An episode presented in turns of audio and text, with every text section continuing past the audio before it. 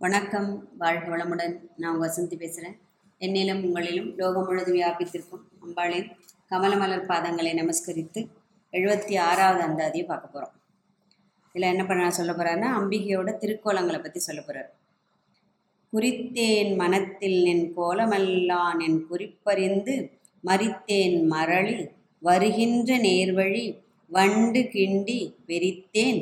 அவிழ்கொன்றை வேணிப்பிரான் ஒரு கூற்றை மெய்யில் பறித்து குடிபுகுதும் பஞ்சபான பைரவியே. அதில் நம்ம அந்த எதுகை பார்க்கணும். எவ்வளோ அழகாக இருப்பாருங்க குறித்தேன் மறித்தேன் வெறித்தேன் அப்படின்னுட்டு அது அழகாக அந்த வார்த்தையோட அமைப்பு எவ்வளோ அழகாக அமைஞ்சிருக்கு இல்லையா? அதாவது அம்பாளை தியானிக்கும் போது அவர்களுக்கு என்ன அது? அந்த பிறவி சூழல்லேருந்து ஒரு விடுபட்டு ஒரு வீடு பேர் கிடைக்கும் அப்படின்னு சொல்லியிருக்கிறது. இப்போ என்ன சொல்கிறாருன்னா அம்பிகையின் அடியினை பணிந்து பணிந்தவர்களுக்கு யம வேதனை யம பயம் இருக்காது அப்படின்னு சொல்லிட்டு சொல்ல வர்றார். குறித்தேன் மனத்தில் நின் கோலமெல்லாம். குறித்தேன் அப்படின்னு சொன்னால் தியானித்தேன்னு அர்த்தம். மனத்தில் நின் கோலமெல்லாம் அப்படிங்கிறார். அதாவது உன்னுடைய கோலத்தை உன்னுடைய அந்த திருமேனியின் அந்த வடிவை என் மனத்தில் தியானித்தேன். அவளை தியானிக்கிறதுங்கிறது எப்படி? அவ்வளோ சுலபமான காரியம் கிடையாது. இல்லையா? வாக்கிற்கும் மனதிற்கும் புலன்களுக்கும் எட்டாதவள். அந்த சூக்ஷ்ம ரூபமான அம்பிகை என்ன பண்ணுறது வேதத்தாலும் விளக்கி கூற முடியாது. ஏன்னா கால தேசத்திற்கு உட்படாதவள். இல்லையா? சர்வ வியாபி ஆனால் என்ன பண்ணுறா நம்மை போன்ற அடியவர்களின் விருப்பத்திற்கு ஏற்ப திருவுருவம் கொண்டு அருள் பாலிக்கின்றாள் நம்ம மனசு என்ன பண்ணுறது ஒரு வடிவம் இல்லாமல் எதையுமே போய் ஒரு பிடிப்பு வராது அதுக்கு. அதாவது ஒரு பொருளோட பேர் சொன்னோம் அப்படின்னு சொன்னால் உடனே அதுக்கு ஒரு உருவம் நம்ம மனசு கற்பனை பண்ணும் இல்லையா? அந்த உருவம் இருந்தால் தான் அந்த பேர் உடனே ஐடென்டிஃபை பண்ணும் இது ரெண்டும் ஒன்றை ஒன்று பின்னி பிணைந்தது இல்லையா? அப்போ நம்ம மனசு என்ன ஆகிடுறது அந்த உருவப்படுத்திய பொருளை வந்து மீண்டும் மீண்டும் அசை போடுறதுக்கு. அடியார்களின் பால் பெரும் கருணை கொண்டு அவன் என்ன பண்ணுறா நம்மை உயர்கதிக்கு அழைத்து செல்ல வேண்டும் அப்படிங்கிற ஒரே ஒரு நோக்கில் என்ன பண்ணுறா தன்னை பலவித ரூபங்களில் வெளிப்படுத்திக் கொள்கின்றார். இல்லையா? கண்ணால் கண்டு அது கழிப்புறுவது அதுக்கப்புறம் என்ன பண்ணணும்? அதை மனசில் வந்து அசைப்படணும். எப்படி அசைப்படுறது? அந்த மாடெல்லாம் என்ன பண்ணும்? புல் வைக்கோல் இதெல்லாம் சாப்பிட்டுட்டு படுத்துட்டு இப்படி வாயை ஆசை போட்டுட்டே இருக்கும் அது மாதிரி இதெல்லாம் எதுக்காக இந்த மாதிரி விளையாட்டாக இருக்க சொல்லும்போது ஆனால் நம்ம வந்து அது மாதிரி இது இது பார்க்கறச்சேவாது நமக்கு ஒரு தோணல் வரும். ஓ இந்த மாதிரி நம்ம அம்பாளோட திருநாமங்களை மனசில் ஆசைப்படணும் அவரோட திருவுருவத்தை மனசில் ஆசைப்படணும் அப்படின்னு சொல்லிட்டு இல்லையா? அதாவது லலிதா சாஸ்திரம் என்ன சொல்றது? அந்தர்முக சமாராத்தியா அப்படிங்கிறது. அதாவது அவளை உள்ள இருத்தி அப்படி சுவைக்க சுவைக்க என்ன ஆயிடுது? அது ரசம் அந்த அதோட அந்த சுவை வந்து நமக்கு பிடிபட ஆரம்பிக்கிறது இல்லையா? அது உடனே அப்படி நிலைச்சு நின்றுடுமா அப்படின்னு கேட்டால் இல்லை. அபியாசம் பயிற்சி கண்டிப்பாக வேணும். இல்லையா? அதாவது வேண்டாத சிந்தனைகள் நம்ம மனசுல குடிகொண்டு அது நம்ம வேண்டாம் நம்ம தூக்கி எறியணும் தூரம் அப்படின்னு சொன்னா கூட போக மாட்டேங்கிறது இல்லையா? ஏன்னா என்ன பண்ணிடுறோம்? அதையே அசை போட்டு அசை போட்டு அசை போட்டு அசை போட்டு அதுக்கு உரி ஏற்றிடுறோம் நம்ம. புரியுதா? இந்த அதே அது நம்மளோட கர்ம வாசனையும் ஒரு காரணம் அதுக்கு. ஆனால் அம்பாளோட திருவுருவம் என்ன ஆகிடுறது அப்படியே ஒரு நோ ஒரு நிமிஷத்தில் போயிடுறது. ஐயோ இப்போ பார்த்துட்டு வந்தோமே நம்ம கோவிலில். அதுக்குள்ளே என்ன ஆஹா அம்பாள் இப்போ என்ன அலங்காரத்தில் இருந்தா? என்ன மாதிரி சிகை அலங்காரம் பண்ணியிருந்தது? என்ன மாதிரி புஷ்ப அலங்காரம் பண்ணியிருந்தது? அப்படின்னா சடான ஞாபகத்தில் வராது. ஏன்னா நம்ம எதை விருப்பப்பட்டு திரும்ப திரும்ப திரும்ப திரும்ப பழகுகிறோமா திரும்ப அபியாசிக்கின்றோமா திரும்ப பயிற்சி செய்கின்றோமா அதுதான் நம்மளோட மனசு வந்து விரும்பி ஏற்றுற ஏற்றுக்கொள்கிறதுங்கிறது எல்லாருக்கும் தெரியும். இல்லையா? அதை பற்றி தான் நம்ம ஆராய்ஞ்சுன்னு இருக்கோம். இது இதில் முக்கியமான விஷயம் என்னென்னா பிரபஞ்ச சக்தின்னு ஒன்று இருக்கு இல்லையா? காஸ்மிக் பவர்னு சொல்கிறோமே அது என்ன பண்ணுறது அப்படின்னா நாம் நாம் எதை பற்றி சிந்தித்து கொண்டிருக்கின்றோமோ அதற்கு அனுகூலமான விவரங்களை நமக்கு தந்து உதவுகிறது. ஒரு மிகப்பெரிய உண்மை. ஆனால் நம்ம அதை வந்து உணர் பெரும்பாலும் உணர்ந்து பார்க்கறது கிடையாது. அப்போது பெரியவர்கள் என்ன சொல்கிறதுனால தான் நல்லதை நினை நல்லதையே செய்ய நல்லதை பேசு அப்படின்னு நமக்கு உபதேசம் பண்ணுறது அம்பிகையோட கருணையினால் அவளை தியானிக்கிறோம். என்ன பண்ணணும்? உள்ளே வந்து நமக்கு கோவில் அவளுக்கு உள்ளே ஒரு கோவில் புனைய வேண்டும். பூசலார் நாயனார் மாதிரி உள்ளேயே ஒரு கோவில் வச்சு அல்லும் பகலும் மனவரதமும் என்ன பண்ணணும்? அவளுடைய அந்த திருக்கோலத்தையும் திருநாமத்தையும் அசை போட்டு அசை போட்டு அசை போட்டு அந்த திருவுருவம் நம்மளோட மனசுல உயிரோட்டமாக வரும் வரை அது நாம் அது மாதிரி செய்ய வேண்டும். அப்பதான் அவ வந்து நம்ம கூட பேசுவா பாடுவா ஆடுவா சிரிப்பா விளையாடுவா. அப்ப அந்த ஐம்புலன்களையும் அடக்கி ஒருமுகமாக அம்பாளை தியானிக்கிறது அப்படிங்கிறது அந்த திருக்காட்சியை அபிராமட்டர் பார்த்ததுனால தான் இவ்வளவு அழகா நமக்கு அதை எடுத்து சொல்றாரு இல்லையா? நீன் குறிப்பறிந்து மறித்தேன் மரளி வருகின்ற நேர்வழி அப்படிங்கிறார். அதாவது அகத்திய அந்த திருவுருவ தரிசனத்துக்கு உயிர் ஓவியத்தை பார்த்து அப்படியே கழிக்கிறார். அதாவது கழிக்கிறதுன்னா இந்த இடத்துல அப்படி மூழ்கி தெளித்து அவளுடன் நடத்திய அந்த சம்பாஷணம் இருக்கு இல்லையா? அதை வந்து நம்மக்கிட்ட சொல்றாரு இப்போ. எப்படின்னா அரசன் மரண தண்டனை கொடுத்ததுக்கு அப்புறமும் பாடிண்டே இருக்காரு அப்படின்னு சொன்னா அவருக்கு வந்து தன்னிலை மறந்து அதாவது பிரஜையே இல்லை அப்படின்னு நம்ம சொல்றோம் இல்லையா? அதாவது சுய பிரஜை அதாவது தன் மேலோ தன் சரீரமான சரீரத்தின் மேலோ ஒரு அபிமானம் ஒரு பிடிப்பு இல்லாதனால அம்பாள் மேல அந்த பற்று இருக்கிறதுனால அவ எப்படியும் காப்பாத்திருவா. நம்ம எது கவலைப்படணும் அப்படிங்கிற ஒரு பரிபூர்ண நம்பிக்கை. இல்லையா? அதனால தான் ஒரு அந்தாதி பாடுறாரு இப்போ. இப்போ என்ன சொல்றா அவ? நான் இருக்கேன். கவலைப்படாத அஞ்சாதே அப்படின்னு ஒரு அபய குரலை அவர் கேட்டுடுது அப்போ என்ன பண்ணுறார் நம்ம பட்டர்? அப்போ அந்த பேரானந்த பெருவள்ளத்தில் அப்படியே திளைக்கிறார். பயமே கிடையாது துளி விட பயம் கிடையாது. ஏன்? எம பயமே இல்லை அவருக்கு.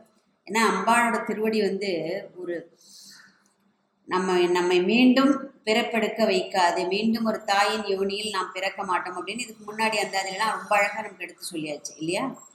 அப்போ நமக்கு எப்படியும் பிறவி இல்லை. மரணமும் இல்லை. அப்போ மரண பயம் எதுக்கு எனக்கு? அப்படிங்கிற அந்த ஒரு திட சித்தத்தில் வந்துட்டாரு ஏன்னா மனுஷனுக்கு பெரிய பயமே அது. மரண பயம்தான். அப்போ அவளுடைய அந்த கடைவிழி பார்வையின் குறிப்பை அறிந்து மறித்தேன். அப்படின்னு அப்படின்னா மறித்தேன்னா தடுத்து விட்டேன். எதை தடுத்துட்டேன்? எதை அப்படின்னா அந்த மரளி வருகின்ற நேர்வழிங்கிறார். மரளி அப்படின்னு சொன்னாக்க யமன். மரல் பிளஸ் இ e, அதான் மரளி. அதாவது மறத்தல் இல்லாதவன். யாரை எந்த நேரத்தில் கொண்டு போக வேண்டும் என்ற கணக்கை மறக்காமல் செய்பவன் தர்மதேவன். அப்படின்னு எவ்வளவோ பேர் இருக்கு இல்லையா? அப்போ இன்னொரு பொருள் மரளி அப்படின்னு சொன்னா மாறுதல் இல்லாதவன்னு ஒரு பொருள் உண்டு. அதாவது பாகுபாடு. அவனுக்கு அவனுக்கு வந்து இவன் நல்லவன் இவன் கெட்டவன் இவன் ஏழை அதனால இவனை கூட்டு போன இவன் பணக்காரன் இவனை விட்டுட்டு போயிடலாம். இல்லை இவன் உயர்ந்தவன் இவன் தாழ்ந்தான் அப்படின்னு எமனுக்கு ஏதாவது பாகுபாடு இருக்கா? ஒன்றும் கிடையாது. இல்லையா? எப்படி போனாலும் எல்லாருக்கும் ஒரே வழிதான். அதனால அவன் அந்த பாகுபாடு பார்க்காமல் மாறுபாடு பார்க்காமல் உயிரை தக்க சமயத்தில் எடுப்பவன் அப்படிங்கிறது பொருள் இந்த இடத்துல. மரளி வருகின்ற நேர்வழி அப்படின்னா நுட்பமான வழி. ஏன்னா யமன் வருகின்ற வழி யாருக்காவது தெரியுமா? சும்மா அந்த கதையில கற்பனை எல்லாம் எருமாட்டு மேல யமன் வர்றதுங்கிறோம். ஆனா அந்த மரண தருவாயில் இருப்பவர்களுக்கு மட்டும்தான் அது தெரியும். ஆனா அவர்களால் அதை சொல்ல முடியாது. அப்போ யமன் வருகின்ற பாதை யாருக்கும் புரிபடாத ஒரு ரகசியமான ஒன்று. வண்டு கிண்டி வெறித்தேன் அவிழ்கொன்றை வேணிப்பிரான் அப்படிங்கிறார். சிவனோட அடையாளங்களில் ஒன்று எது? கொன்றை மாலை. அது வந்து பொன்னிறமானது. ஒரு மாதிரி மஞ்சள் நிறம் பார்த்துருப்போம் எல்லாரும். முதல் பாடலே சொல்லிட்டார் இல்லையா? தாரமர் கொன்றையும் சண்பக மாலையும் சாத்தும் தில்லை உரதம் பாகத்து உமைமைந்தன் என்றார் முதல் பாட்டில் கணபதியை. நிறைய அந்தாதியில வரும். அந்த கொன்றை பூவை பற்றி அப்போ அந்த கொன்றை மலரானது வியாக்கியானர்கள் என்ன சொல்றா அப்படின்னா ஓம்கார வடிவமானதான் அதனால அதுக்கு பிரணவ புஷ்பம் அப்படிங்கிற ஒரு பேரும் உண்டு. இதெல்லாம் வந்து நமக்கு வியாக்கியானர்கள் நமக்கு நிறைய அதெல்லாம் சொல் மீன்ஸ் எடுத்துரைக்கிறதுனால நமக்கு இதெல்லாம் கற்றுக்க முடியுது இல்லையா? பொதுவாக வந்து தேவலோக மலர்களில் வண்டு மொய்க்காதான். அதுவும் ஒரு கூடுதல் தகவல்.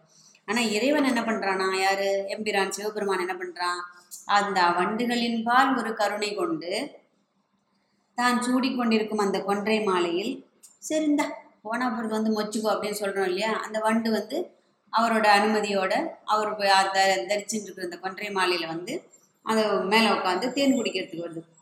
அதை துளைக்கின்றது. அதுதான் வண்டு கிண்டி. கிண்டினா துளைத்து இந்த இடத்துல. அது துளைச்சது என்ன ஆகுது அப்படியே அதுல உள்ள தேன்லாம் அப்படியே கட்ட விழுந்து அப்படியே கொட்டுறதான் அப்படி. அப்ப வெறித்தேன் வெறித்தேன் அப்படின்னு சொன்னா இந்த இடத்துல வாசனை தேன் அப்படின்னு அர்த்தம். அந்த வாசனை தேனானது அப்படியே பீரிட்டு அப்படியே ஒழுகிறதான் அப்படி. இல்லை எப்படி ஒரு கற்பனை பாருங்க. சிவபெருமான் கொன்றை மாலை அணிந்திருந்தார். அதோட சரியா போச்சு. அதுக்கு மேலேயும் இந்த மாதிரி எல்லாம் போயிட்டு தெய்வத்தோட அதாவது தெய்வ சாநித்தியம் நமக்கு கிடைக்க கிடைக்க கிடைக்க இது மாதிரி இந்த சூக்ஷ்மமான இது இது மாதிரி மீன்ஸ் அவர்கள் அந்த எந்த பொருளின் மேல் நமக்கு ஈர்ப்பு இருக்கிறதோ அதை பற்றி ஜாஸ்தி தெரிஞ்சுக்கணும்னு ஒரு ஒரு தாகம் இருந்துகிட்டே இருக்கும் இல்லையா? அதுதான் இந்த இடத்துல நம்ம புரிஞ்சுக்கணும். அபிராமட்டர் எப்படி அம்பாளை சுவாமி எப்படி ஆராதனை பண்ணியிருப்பாருன்னு நம்மளால கற்பனை கூட பண்ணி பார்க்க முடியாது. அந்த அளவுக்கு அவர் அப்படி என்ன சொல்லுவோம் அப்படியே உசுரை விட்டு அவளோட திருவடியில் போய் கடந்திருக்காருன்னு இதுல நம்ம தெரிஞ்சுக்கலாம். அப்போ எவ்வளோ அழகாக பண்ணி பாருங்க அந்த கொன்றை மலர். அதுலேருந்து அதில் போய் அந்த வண்டுக்கு சிவபெருமான் பர்மிஷன் கொடுக்குறாராம். சரி போனால் அப்புறம் வந்து மொச்சிக்கோ அப்படின்னு சொல்லிட்டு. அந்த மாதிரி மொக்கும்போது அதில் உள்ள அந்த வாசனை தேனானது பீரிட்டு ஒழுகுகிறது அப்படிங்கிறார். அப்போ அந்த வேணி பிரான் அப்படின்னு சொன்னா அந்த ஜ ஜடா ஜடாதரன் சொல்றோம் இல்லையா? அந்த ஜடைமுடியை தரித்தவன். அப்போ எம்பெருமான் ஒரு கூற்றை மெய்யில் பறித்தே குடிபுகுதும் பஞ்சபான பைரவி அப்படிங்கிறது எது? இந்த பிரபஞ்சத்தோட நாயகனா இருக்கக்கூடிய அந்த சிவபிரானை தன்னுடைய பேரழகால் ஏன்னா திரிபுர சுந்தரி அவ பேர் என்ன? பேரழகி. எல்லா அந்தாதியிலையும் அம்பாளோட அழகு அப்படியே அவர் அப்படிதான் ஆராதனை பண்ணுவார். ஒரு ஒரு அந்தாதி இருக்கு. எதுலையாவது ஒன்றுல சுந்தரியும்பார் சுந்தரியும் சுந்தரியும்பார் அழகி பேரழகி. ஏன்னா அவளா அவளோட அழகு மிஞ்சறதுக்கு இந்த ஈரேழு பதினான்கு லோகத்திலும் வேற ஒரு வஸ்து கிடையாது. அப்பேற்பட்ட பேரழகி அவள் இல்லையா? அப்ப தன்னுடைய அழகால் தன்னுடைய அன்பால் வெற்றி கொண்டு. லலிதா சஹஸ்ரநாமில் நம்ம இந்த ஸ்லோகத்தை நிறைய தடவை பார்த்துட்டோம். காமேஸ்வர பிரேமரத்ன மணி பிரதி ஃபனஸ்தனி அப்படின்னு சொல்லிட்டு. தன்னுடைய அந்த ஸ்தனபாரங்களால் சிவனை வெற்றி கொண்டவள் அப்படின்னு சொல்லிட்டு பார்க்குறோம். அந்த ஊடல் இதை பற்றி சொல்கிறது அப்போது அப்போ அந்த வெற்றி கொண்டதின் அடையாளமாக எப்படி? ஒரு ஒரு வார் நடக்கிறதுன்னு வச்சுப்போம். வார் நடந்ததுன்னா என்ன ஆகும்? பெரிய பெரிய ஒரு பெரிய படையை வச்சுருந்து ராஜா போயிட்டு அந்த சிற்றரசர்கள் எல்லாம் போயிட்டு சண்டை போட்டு அவன் ஜெயிச்சிடுறான். ஜெயிச்சதான் என்ன ஆகிடுறது அந்த சிற்றரசர்கள்லாம் இவனுக்கு அடிமை. அவன் நாட்டில் உள்ளவா? எல்லாரும் இவனுக்கு அடிமை. அவனுடைய கஜானா எல்லாத்தையும் காலி பண்ணி இவன் கொண்டு வந்து இவன் வச்சுடுவான் எல்லாமே அவனுடையதாகிறது இல்லையா? அது மாதிரி அவள் தன்னுடைய அன்பாலும் அழகாலும் சிவனை வெற்றி கொண்டு என்ன பண்ணாலாம் என்னத்தை எடுத்துட்டாலாம் சிவன்கிட்ட? சிவனோட பாதி உடம்பே எடுத்துட்டாலாம் இங்க அர்த்தநாரி கோலத்தை பார்த்துருக்காரு இவர். அது வந்து எவ்வளோ அழகா நமக்கு வந்து அது புரிய வைக்கிறார் பாருங்க. நான் வந்து அம்பாளை மட்டும் ஆராதனை பண்ணல இல்லை எம்பிரானை மாத்திரம் ஆராதனை பண்ணல. இந்த பாட்டில் என்ன சொல்றாரு இப்போ? நிறைய பாட்டுல வரும் சிவசக்தி உமையும் உமையொரு வாகனம் ஏக உருவில் வந்து இங்கு தமையும் அன்பு செய்ய வைத்தார். இனி எண்ணுதற்கு சமயங்களும் இல்லைன்னு இதுக்கு முன்னாடி ஒரு அந்தாதி பார்த்தோம் அந்த மாதிரி நிறைய இதுல ரெண்டு பேரையும் சேர்த்து வர்ற இது நிறைய சொல்லியிருக்காரு. இல்லையா? வெபிய காலன் என்மேல் வரும்போது வெளி நிற்கவேங்கிற பாட்டுல கூட வரும். அந்த மாதிரி சிவனை வெற்றி கொண்டு அந்த வெற்றிக்கு அடையாளமாக அவ என்னத்தை எடுத்துட்டாலாம் அப்படின்னு சொன்னா வா வா உன் உடம்புல பாதி கொடுத்துரு. நான் ஜெயிச்சேன்ல உடம்புல பாதி கொடுத்துரு அப்படின்னு சொல்லிட்டு அந்த பாதியை பறித்து எடுத்துக்கொண்டாலாம் எடுத்துக்கொண்டு வாசம் செய்கிறாள். மெய்யில் பறித்தே அந்த மெய்னா உடம்பு உடம்ப பறிச்சு எடுத்துட்டா குடி புகுதும். எடுத்துன்றது மட்டும் இல்லை. இதில் தான் நான் இனிமேல் வாசம் பண்ணுவேன். பார்த்துக்கோ இல்லையா? எப்படி பெருமாள் தன்னுடைய வக்ஷஸ்தலத்தில் லக்ஷ்மி வச்சுட்டு இருக்காரு இல்லையா? மார்பில். இவ என்ன பண்ணிட்டா? இவ எல்லாம் ஒருபடி மேலே நம்பாள். போயிட்டு பாதியை கொடுத்துரு எனக்கு. சரி பாதி போனோம் அப்படின்ட்டா. இல்லை இன்னைக்கு நேர்த்தி கிடையாது. இந்த பெண்ணுரிமை எல்லாம் இதெல்லாம் அந்த காலத்திலேயே அம்பாள் ஏற்படுத்தி வச்சது பெண் எல்லாம் சம உரிமைன்னு சொல்லிட்டு கேட்குறோம் இல்லையா? அதெல்லாம் அம்பாள் அந்த நாள்லயே ஏற்படுத்தி வச்சது. அப்போ சண்டை போட்டு பாதி எடுத்துனாச்சு மெய்யில் பறித்தே குடிபுகுதும். எப்பேற்பட்டவ பஞ்சபான வைரவியே அதாவது பஞ்சபானங்களான மலரம்புகளை. காமனின் கையிலும் காமன் கையிலும் மலர்கனைகள் இருக்கு அம்பாளோட கையிலும் மலர்கனைகள் இருக்கு. அது வந்து காமத்தை ஏற்படுத்தக்கூடியவை. காமம்னா இந்த இடத்துல தப்பான அர்த்தம் கிடையாது. ஆசைகளை ராகங்களை ஏற்படுத்தக்கூடியவை. அம்பாள் கிட்ட இருக்கிறது என்ன? நம்முடைய ஐந்து புலன்களையும் அவள் தன்னுடைய மலர்கனைகளாக வைத்துக் கொண்டிருக்கின்றாள். அந்த அஞ்சு மலர்கள் என்னன்னு வேணா நம்ம தெரிஞ்சுக்கலாம். அரவிந்தம் அதாவது தாமரை. அசோகம் சூதம் நவமல்லிகை நீலோத்பலம். அந்த சூக்ஷ்ம பூதங்களான நம்மக்கிட்ட என்ன வச்சு நம்ம அம்பாள் என்ன வச்சுருக்கா அந்த பஞ்சம் அதாவது பஞ்சேந்திரியங்கள் அந்த புலன்கள்.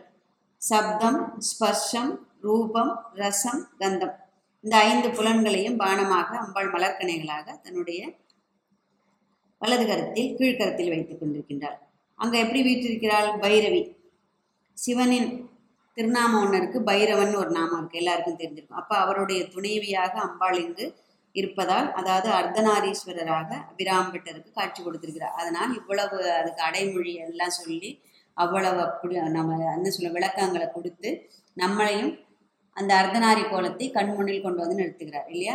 இப்போ நாம் என்ன பண்ணணும்? அம்பிகையை நம்முடைய கண்ணால் பருகி உண்டு குடித்து. எப்படி? கண்ணால் அவளை பருகணும் இந்த தாகம் தீரத்துக்கு நம்ம அந்த ஆன்ம பசி தீர கண்ணால் அவளை உண்ண வேண்டும் இல்லையா? இந்த உண்டதையும் இந்த குடித்ததையும் செரி செரிமானம் பண்ணுறதுக்கு அவளையே என்ன பண்ணுறோம் ஒரு ஜீரணமாக கொண்டு அவளையே குடிச்சிடுறோம். மென்று தின்னு அவளையே குடிச்சிடுறோம் நம்ம.